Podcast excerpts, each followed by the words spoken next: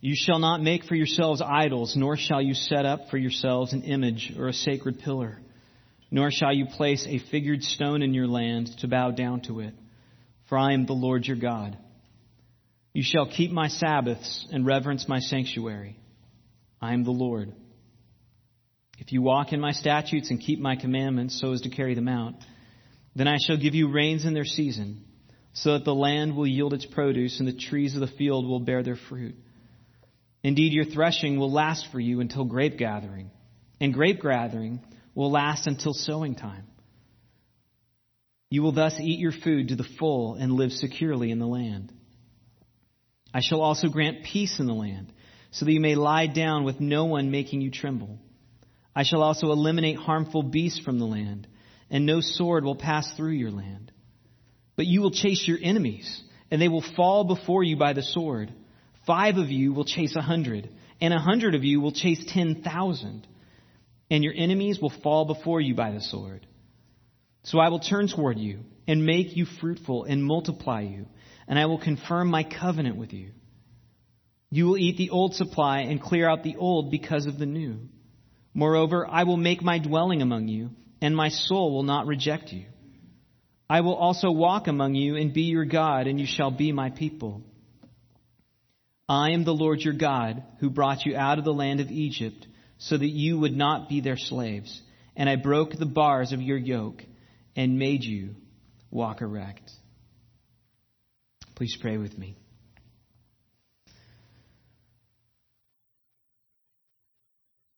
Lord, these are tremendous words. Tremendous words of blessing, and then, of course, you follow them up with strong words of warning. Lord, we need your word. For man does not live by bread alone, but by every word that proceeds from the mouth of God. And so I pray that you would feed us spiritually. You would give us clarity of mind, renewing our mind. You would encourage us, strengthen us, convict us where necessary so that we might walk in a manner worthy of the gospel. And I pray that you would give clarity to understanding these last few chapters of Leviticus as well, so that we might serve and honor you in all that you've done for us. Lord, we ask these things in your name. Amen. Arguably the greatest general in human history was about to fight the other greatest general in human history and to begin the most decisive battle in the world. This was the Battle of Zama, where Hannibal, the Carthaginians, was going head to head with Scipio Africanus of the Romans. And whichever nation would be victorious would become basically rulers of the entire world. And in order to find victory, Scipio Africanus gave a speech to his troops. And he told them that they must all faithfully do their part. And these were his words to them. Bear in mind, he said, your past battles and fight like brave men worthy of yourselves and your country. Keep it before your eyes that if you overcome your enemies, not only will you be unquestioned masters of Africa, but you will gain for yourselves and your country the undisputed command and sovereignty of the rest of the world. But if the result of the battle be otherwise, those of you who have fallen bravely in the fight will lie forever, shrouded in the glory of dying for your country. And while those who save themselves by flight will spend the remainder of their lives in misery and disgrace. For no place in Africa will be able to afford you safety. And if you fall into the hands of the Carthaginians, it is plain enough to anyone who gives due thought to it what fate awaits you. May none of you, I pray, live to experience that fate. Now that fortune offers us a choice of the most glorious of prizes, how utterly craven, in short, how foolish shall we be if we reject the greatest of goods and choose the greatest of evils from mere love of life. Go therefore to meet the foe with two objects before you imperial victory or death. Scipio reminds his men that really they have two choices in front of them unfaithful cowardice, which would result in unimaginable horrors, or faithful valor, which would result in both victory and honor. And in the text before us, God closes his instructions to Israel with, with a similar proposition. He presents multiple blessings if they are faithful. But on the other hand, he also presents to them multiple consequences if they are unfaithful. And then he closes with chapter 27 presenting a final imperative to be faithful. But before we get into these chapters, let me just remind us of where we've been so far in Leviticus. Remember that the whole book is really instructions on how God's people could draw near to Him and therefore then dwell in His presence. That's the aim. To dwell in the presence of God. And the first 16 chapters explain that people could draw near to God through offerings. And that culminates really in the uh, main chapter of the book, chapter 16, which we've also saw was the main chapter in the whole Pentateuch, the, the, the pinnacle of the Pentateuch, so to speak, which discusses the Day of Atonement, because it's on that day that all of Israel's sins were removed. And then on, from chapter 17 on, those chapters really just explain now that the people's sins have been atoned for, how should they then live? Now that they've been made holy, they need to live lives of holiness. And then the Lord covers many different aspects of how that will look. And this brings us to chapter 26 and 27, which explain the blessings of faithfulness, the consequences of unfaithfulness, and then a final imperative for faithfulness. Let's look at the blessings of faithfulness in chapter 26. Before presenting the blessings of faithfulness, the Lord reminds them of a, of a few commands in the first few verses, chapter, uh, verses 1 and 2. And really, these are laying again for them the foundation of what He's commanding them to do. These are the most important commands that they need to follow because they're fundamental to the covenant that He made with them. They're fundamental commandments. Now, just like with every relationship, there's expectations that come, especially those bound by a covenant. There are expectations that God has with his people that they abide by, foundational expectations.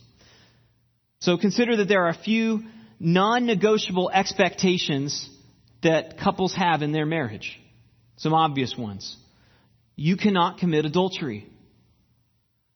You need to spend regular time together.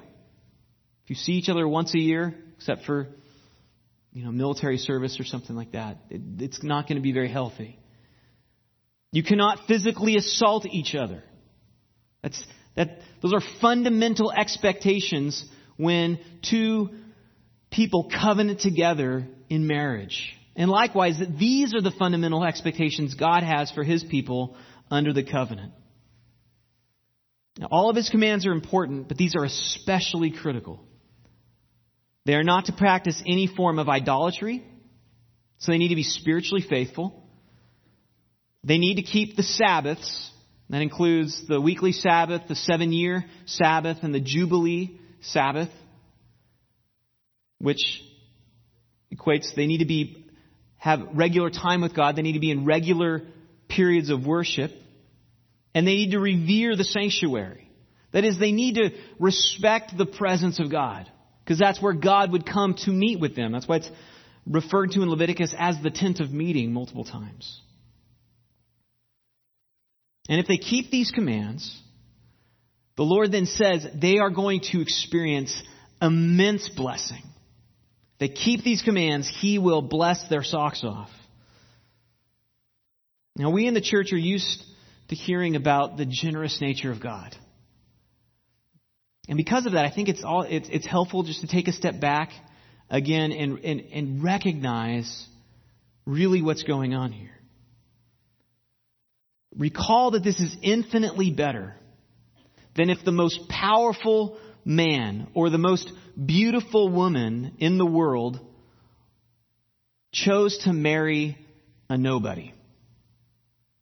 Somebody was unheard of. Had nothing, no, really nothing to offer this person. I mean, what would you, what would you think if the Prince of Wales offered to marry a young lady who was employed at the taco time in Dundee, Oregon? If you heard that, what would go through your mind? Nothing against Dundee, just I had to pick a town. I don't even know if there's a taco time there. There might be. And what if he said to her with absolute sincerity, If you're willing to be faithful to me, everything I have, I'm going to devote to you, to your good, to, to bless you.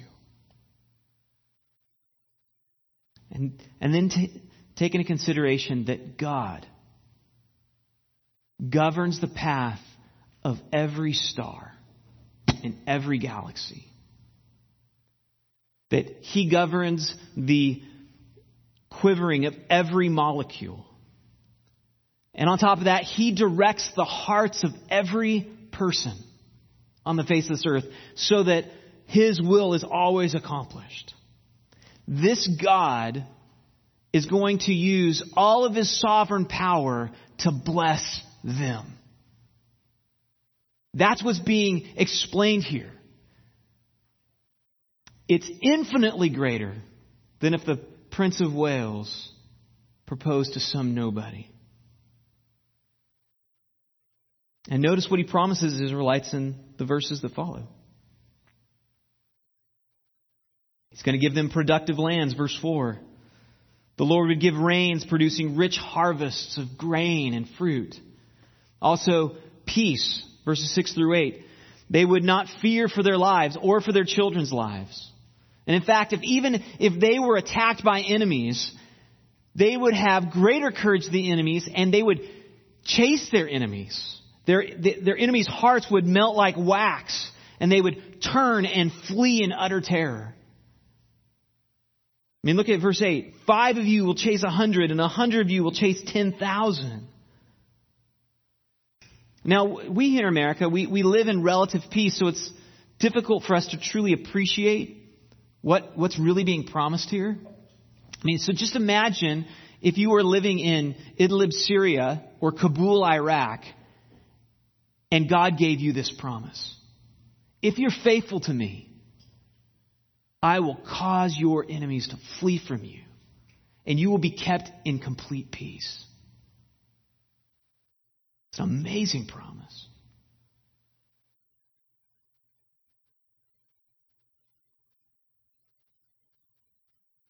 He also promises prosperity. Verses 9 and 10. Their population would increase so that they would multiply, and along with the multiplication, he would also increase their wealth. We can appreciate this a promise as a small church. I mean, imagine hearing from God directly that He would promise, if we're faithful to Him, He would continue to increase our numbers so that we could plant thousands of more churches throughout the world that would all be faithful to Him. And as each of those churches gets established, He would provide all of the financial me- uh, means to take care of them. I mean, imagine that. I mean, that's essentially what He's promising. But best of all, notice verse 11. This is the crowning blessing. Moreover, I will make my dwelling among you, and my soul will not reject you. I will also walk among you and be your God, and you shall be my people. He says, My soul will not reject you. You'll be my people.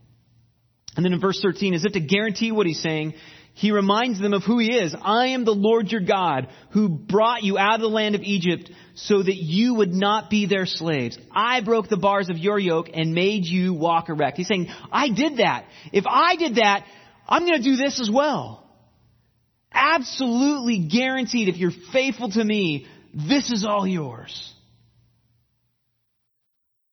So this is no empty boasting. This is no wishful thinking. This is not just positivity on God's part. I would like to do this. That's not what he's saying. He said, I will do this to you and for you. All you need to do is remain faithful to my commands.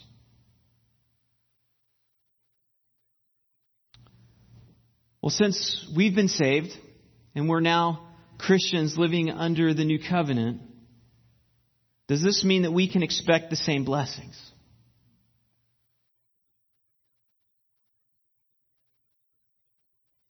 Yes, but not yet.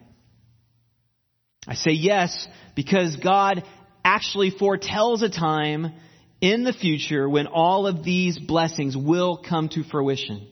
In Ezekiel 34, 25 through 31, he lays all these blessings out. He says it's going to happen, and it's telling of a future time.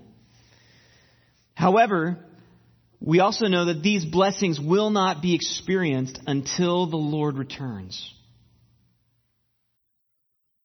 So, what shall we expect?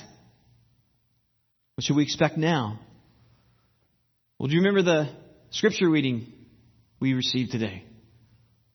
When the Lord went up on a mountain, similar to Moses on Mount Sinai, and he begins his sermon with these words Blessed are those. it's what we call the Beatitudes. The word Beatitude means blessing. Because again, God is promising blessings. Blessings if you do this. Blessed are you if you do this. You will receive blessing upon blessing. And note the repeated, the repeated formula in Matthew 5. Blessed are those, blank, dot, dot, dot, for they shall, future tense, Blessed are those who right now do this, for they shall receive this blessing in the future. Consider just the last few of the blessings.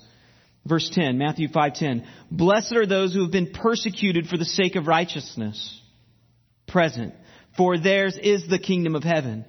Blessed are you when people insult you and persecute you and falsely say all kinds of evil against you because of me. Rejoice and be glad, for your reward in heaven is great. For in the same way they persecuted the prophets who were before you. What Jesus is saying is, if you follow me, you live the life that I live as the true Israel, you will be assured of these blessings, even if you experience nothing but distress in this life. So Jesus is saying all of those promises that God gave to Israel will be yours when I establish my kingdom upon the earth. So, what this tells us is that our present suffering for the sake of Christ serves as an assurance that we will receive future blessings. Consider also the words of Matthew, the words of Jesus in Matthew 19, 29 to 30. And everyone who has left houses or brothers or sisters or father or mother or children or farms for my name's sake will receive many times as much and will inherit eternal life.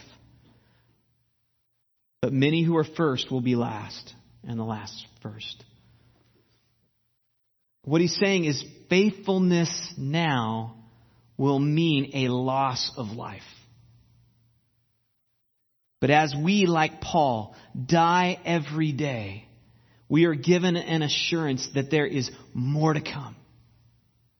As we die every day, we're given assurance. There's more to come. There's more to come. The blessings are ahead. Faithfulness now means we die now in order to get more later.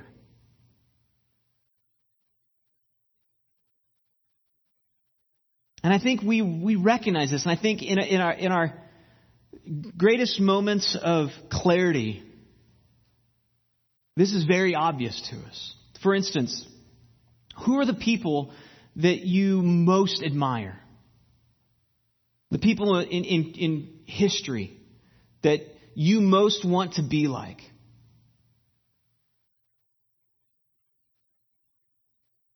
Or who you respect the most? Or on the contrast, who, who would you say whose lives are the most pitiful?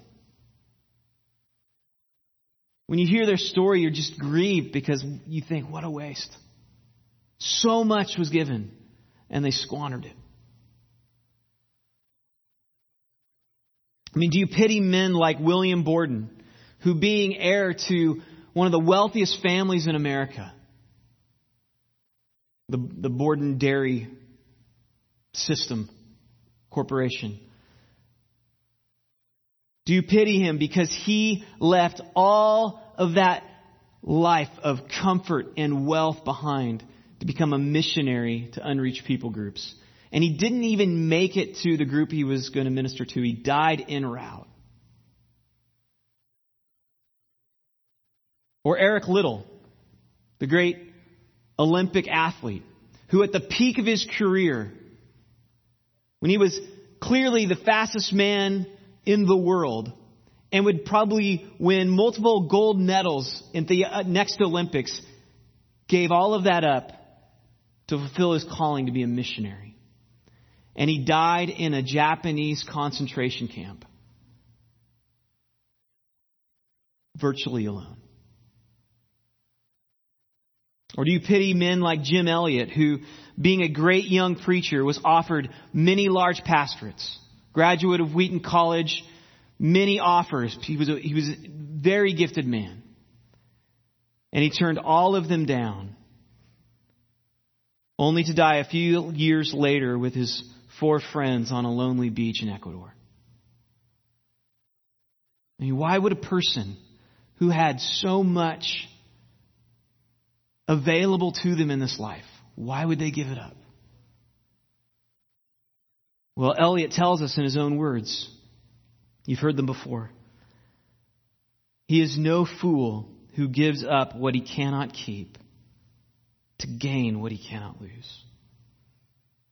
He's no fool who gives up what he cannot keep to gain what he cannot lose. I mean, Elliot knew that God will bless us immensely, but he was willing to wait for that blessing to die now so that he could and get that blessing later. And we need to anticipate these blessings, but we need to be willing to wait for them until Christ returns. And just as there are immense blessings for being faithful to God, the Lord also tells his people that there are immense consequences if they're unfaithful. The consequences of unfaithfulness. In verses 14 through 16, God presents four terms that describe the heart of one who is unfaithful. Notice this.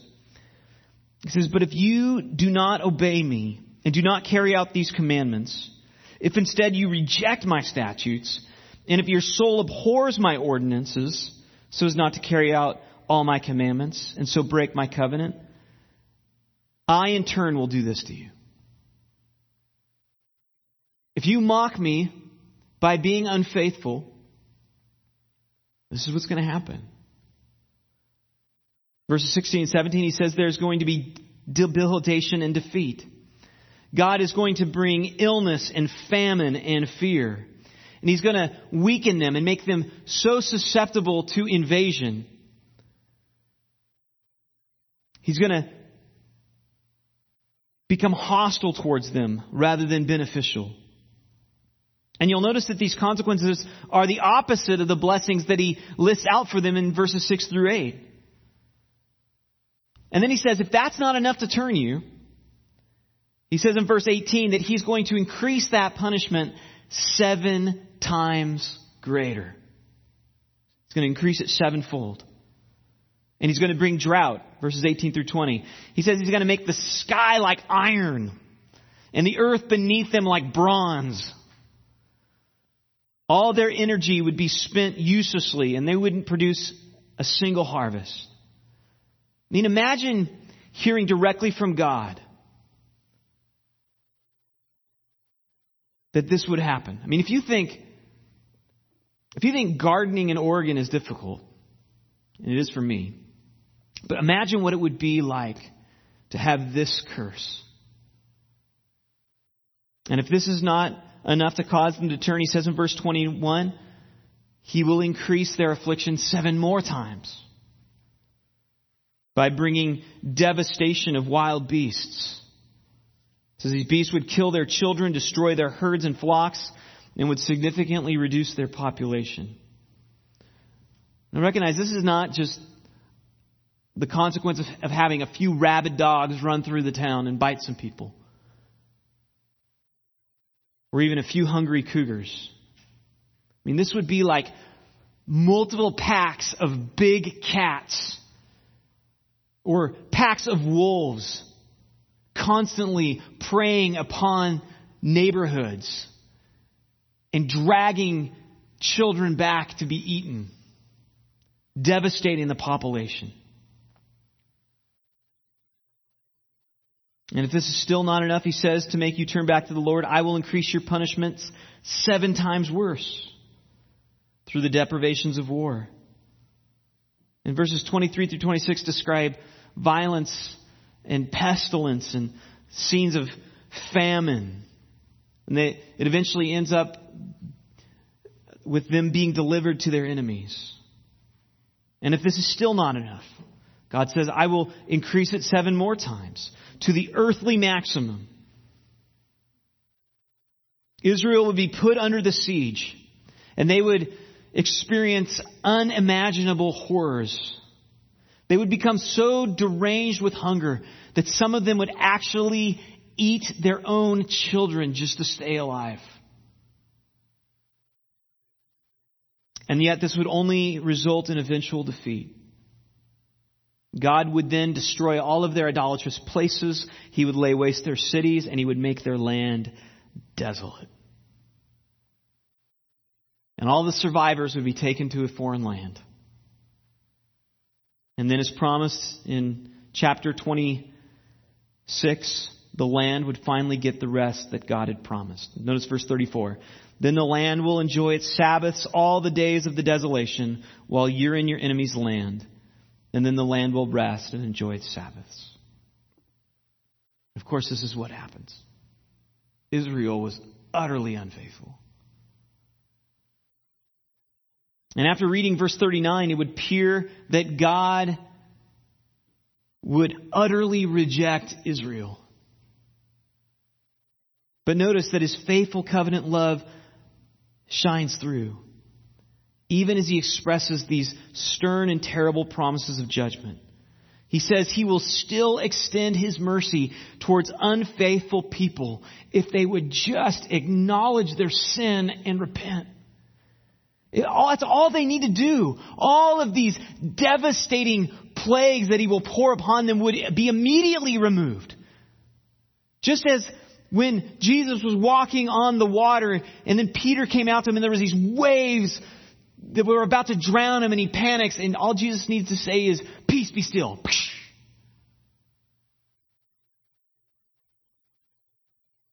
All that would need to happen for Israel to have those plagues removed, they just need to confess. They just need to acknowledge their unfaithfulness.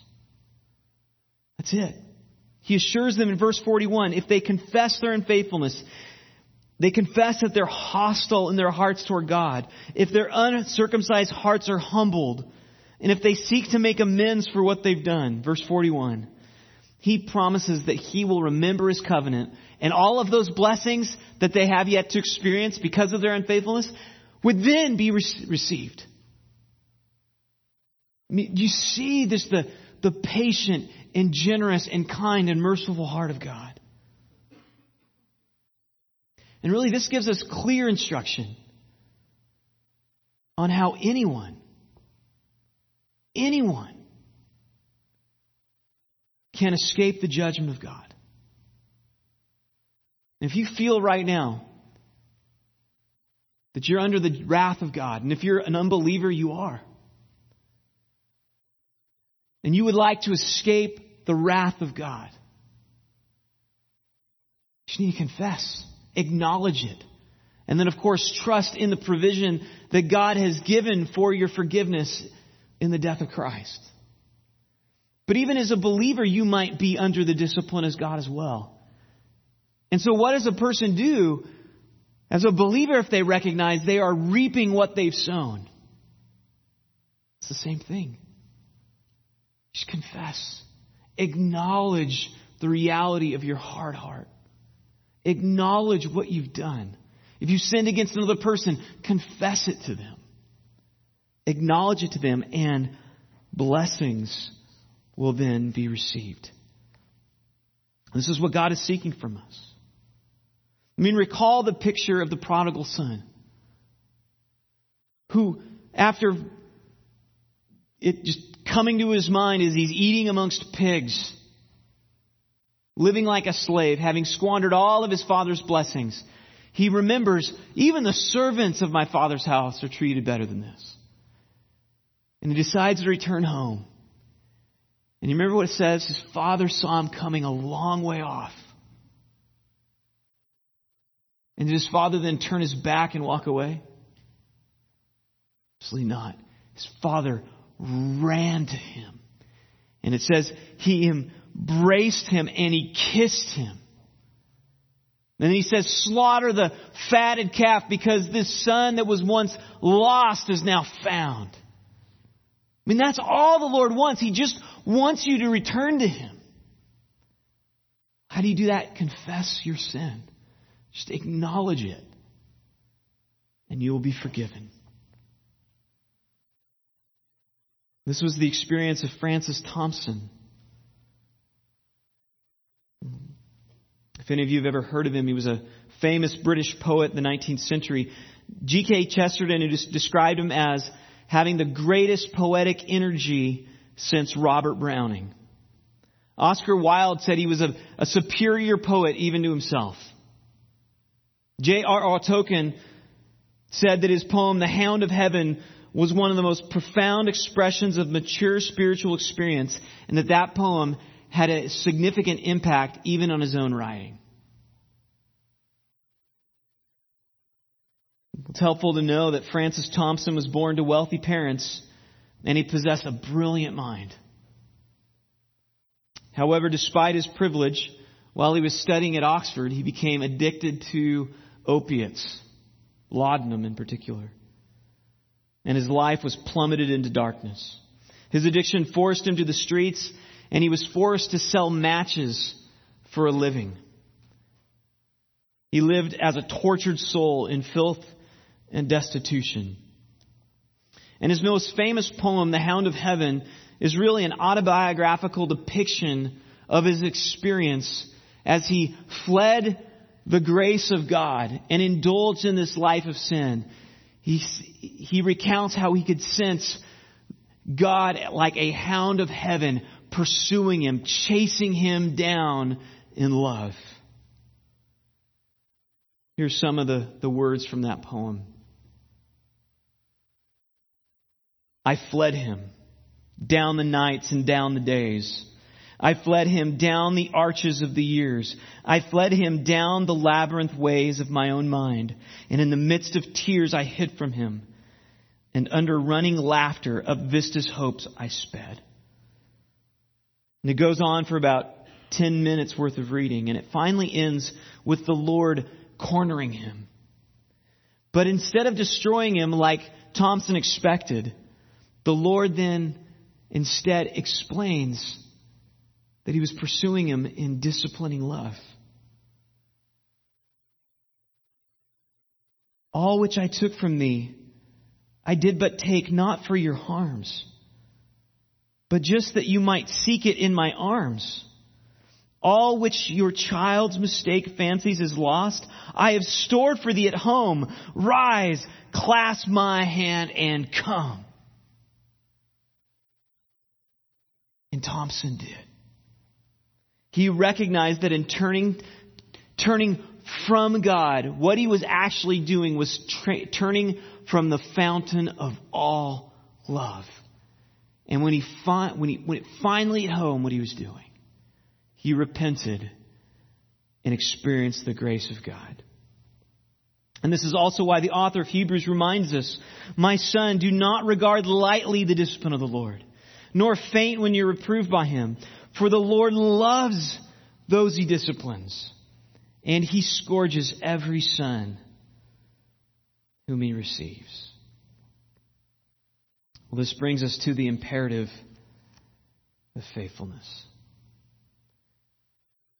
This final chapter Leviticus really serves as a final reminder to the Israelites of the importance of being faithful. Again, remember that the whole point of Leviticus is to provide instructions on how Israel could dwell in the presence of God and to be able to enjoy these privileges of the covenant. Faithfulness was critical. And so this chapter presents legislation for the redemption of vows. And these are particular kind of vow. These were vows that were made unto the Lord. And really the whole point of providing a means of redeeming your vows is that they needed to be faithful to keep their vows. So notice verse 2. Speak to the sons of Israel and say to them, when a man makes a difficult vow, he shall be valued according to your valuations of persons belonging to the Lord. So this phrase, difficult vow, refers to a vow that one would make unto God. And it would typically come alongside a request that God would bless them in some unique way. So two examples of such vows in scripture that we have are the vow of Jephthah and the vow that Hannah makes. As you know, Jephthah in Judges 11 was an Israelite judge who, during the time of the judges, vowed that if God would give him victory over the Ammonites, he vowed to God that he would burn as a burnt offering whatever came out of his house first. And of course, his daughters who comes out of his house when he returns home. And he actually offers her up as a burnt offering. Now, just for clarity, that was a stupid vow. It was a sinful vow, and Jephthah should never have made that vow, nor fulfilled the vow, because it was sinful. But it, yet it serves as an example of the kind of vow one might make to the Lord. Hannah, on the other hand, in 1 Samuel 1.11, vowed that if God would just give her a child, because she was barren and she was being mocked by her husband's other wife, she said, if God would just give me a child, she would vow to give him that child up to the Lord. And that's how Samuel, of course, came to live in the home of the high priest. Now, according to this chapter in Leviticus 27, people could vow unto God their children, also servants or animals. They could vow their houses or their fields and the exceptions of what they could not vow were firstborn children, things that were under the ban, like things that were dedicated to the Lord that were described as an abomination. So think of Achan's sin in the book of Joshua. He took something that was under the ban. So those things couldn't be vowed to the Lord because they already belonged to Him. And tithes couldn't be vowed to the Lord because they also belonged to Him. So you could vow almost anything and say, God, I'm going to give you this if you bless me, except for these three things because, these three things because they already belong to God. Now again, the real point of this chapter is to explain how one could redeem their vow if they end up having second thoughts. If they realize, like Jephthah should have, should have, that I, I vowed something pretty stupid. What do you do then? Well, God says you still need to be faithful to your vow. But, in my kindness, this is what you can do instead. He demands that they remain faithful to their vows, but he would take their, the value of whatever they're vowing in silver if they had second thoughts. Again, the bottom line is God's people as God's people, they needed to keep their vows just as God keeps his vows. But he reminds them in verses 9 through 13 that if you vowed animals, they need to be without blemish. In verses 14 through 15, if you vowed a house, then you could redeem it with this money. If, if you vowed fields, verses 16 through 25, you could redeem it based upon its value according to how close it was to the Jubilee year. And again, the last section is a reminder that firstborn animals, things under the ban, and tithes could not be redeemed. So they needed to keep their vows. But God would give them a way out if they took whatever the monetary value of it was and gave that money instead. Which, of course, prompts this question How shall we apply a text like this as those who are living under the new covenant? Because Christ has fulfilled the law for us. Christ is the end of the law. Romans 10:4 For Christ is the end of the law for righteousness to everyone who believes. Right? Christ has fulfilled all the law. So do we have to keep these instructions? Well, it's true that God, that Christ has fulfilled the law, but that doesn't mean that we can live however we please. Quite the contrary.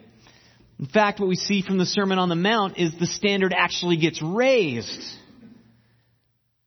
Remember what Jesus said regarding vows. Matthew 5, verse 33. Again, you've heard that the ancients were told, You shall not make false vows, but shall fulfill your vows to the Lord. So how does Jesus apply this passage? Verse 34. I say to you, make no oath at all, either by heaven, for it's the throne of God, or by earth, for it's the footstool of his feet, or by Jerusalem, for it's the city of the great king. Nor shall you make an oath by your head, for you cannot make one hair white or black. But let your statement be, yes, yes, or no, no. Anything beyond this is evil. So what's Jesus mean? Let your yes be yes and your no be no. Just fulfill your vows. Keep your word. Keep your promises. Be faithful. If you've been regenerate, if your heart has been changed, you need to live a life of faithfulness. Remember, faithfulness is one of the fruit of the Spirit. So not only are we to fulfill all the vows we make to God, we need to fulfill all the promises we make to anyone. Now, this would include contracts for electronic devices, promises to play with our kids, employment contracts, marriage vows, even commitments to church membership. Let your yes be yes and your no be no. Christ's fulfillment of the law does not free us to do what's right in our own eyes. Grace does not give us license to behave like Jephthah, right? Instead, God's honor becomes our priority. God's honor decides how we live.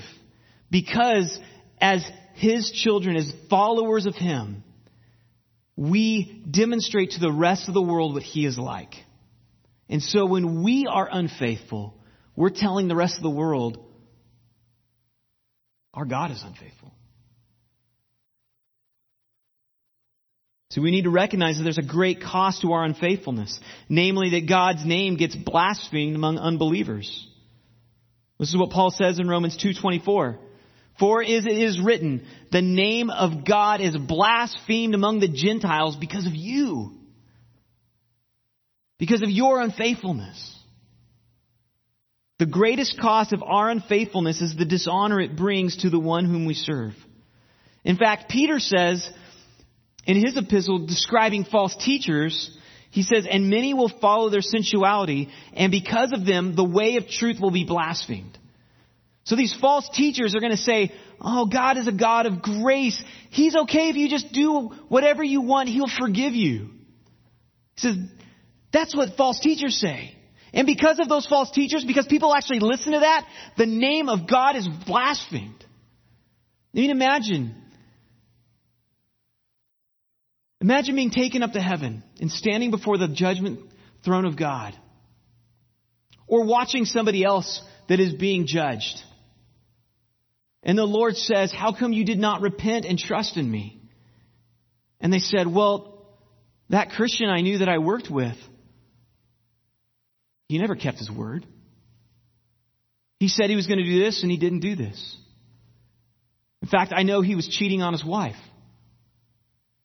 You know, we would joke in the, in the conference room about different illicit websites that we would look at, and we'd laugh about it. If that's what your followers are like, I'm going to reject you. And then the Lord turned to you and said, His blood is on your head. Now, of course, as those forgiven in Christ, we will never experience the wrath of God for eternity. But we do bear a massive responsibility before unbelievers. Because their best understanding of God is what we communicate. As much by our actions as by our words. So this is no light thing. We need to let our yes be yes and our no be no and remain faithful to our commitments. Eric Liddell, I mentioned him before, said, We're all missionaries. Wherever we go, we either bring people near to Christ or we repel them from Him. Sobering words. Now it might happen that you discover that you do make a foolish commitment. You realize that, that you kind of, you bit off more than you could chew. You, you agreed to do something that you actually didn't have the ability to do. You didn't have the money to fulfill this commitment or the time to fulfill this commitment. Or maybe it was a sinful commitment. What do you do then as a believer? Do you just go ahead and fulfill that sinful commitment? Well, I think the question we should ask is if breaking that commitment is what would most honor the Lord, then that's what we need to do. But we also need to be willing to pay whatever cost is necessary to demonstrate that we deeply regret that commitment. And recognize what I mean. We need to pay whatever cost is necessary. Because that could mean great financial loss. That could mean dishonor, shame, maybe even prison time. But if we realize that the commitment we made was wrong and sinful, we need to be willing to pay the price for that commitment and show that our desire is to honor God at whatever cost to ourselves because His name matters more than any of our possessions, than any of our time. His name matters more than life itself.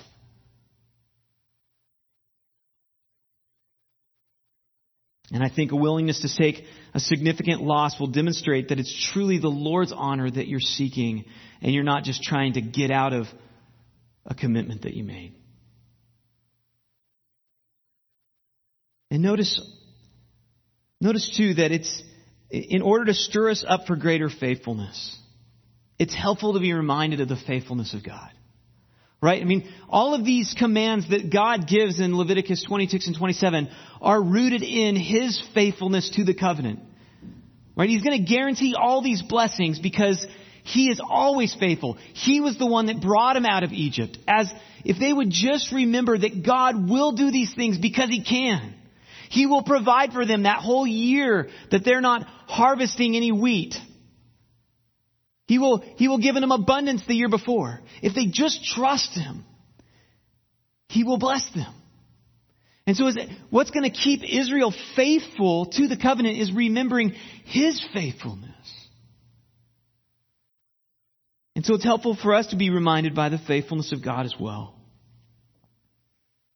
About a hundred years after the death of Paul, the bishop of Smyrna, Polycarp, was hunted down by the Roman authorities. and he was commanded to deny Christ. And if he would just deny Christ, he was promised he would be released. And notice this. This is how Polycarp answered.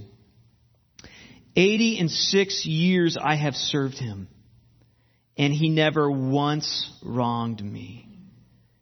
How then shall I blaspheme my king who has saved me? Do you see Polycarp's logic?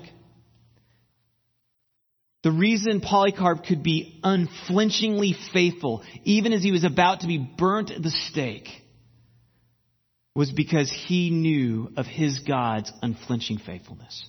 Polycarp was about to lose everything in this life. But he was unflinchingly faithful because he was assured that God would bring about all of the promises that he had given him in Christ. The more we become aware of the sovereign goodness and the unfailing faithfulness of God, the more that we too will be able to remain steadfast and faithful to Him. Let's pray.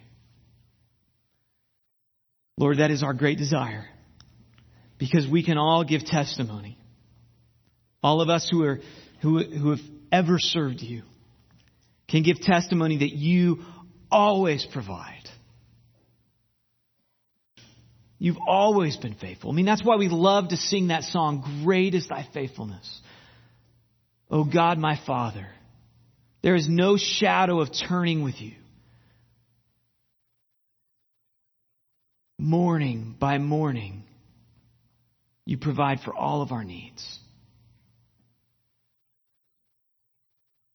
All that we've needed, your hand has provided us. Great is your faithfulness, God. And so I pray that you would increase our awareness of how faithful you are. That you would help us to, to learn how we can meditate upon your character, your faithfulness, even as we go throughout the day, that as we're struck by anxiety and fear, as we're insulted, as we're persecuted, as we're grieved by just the natural calamities of life, that our eyes would immediately be, then be taken back to you, back to your faithfulness, back to the faithfulness of your Son, so that we would not be shaken. Because we know you're always faithful. We ask these things in Christ's name.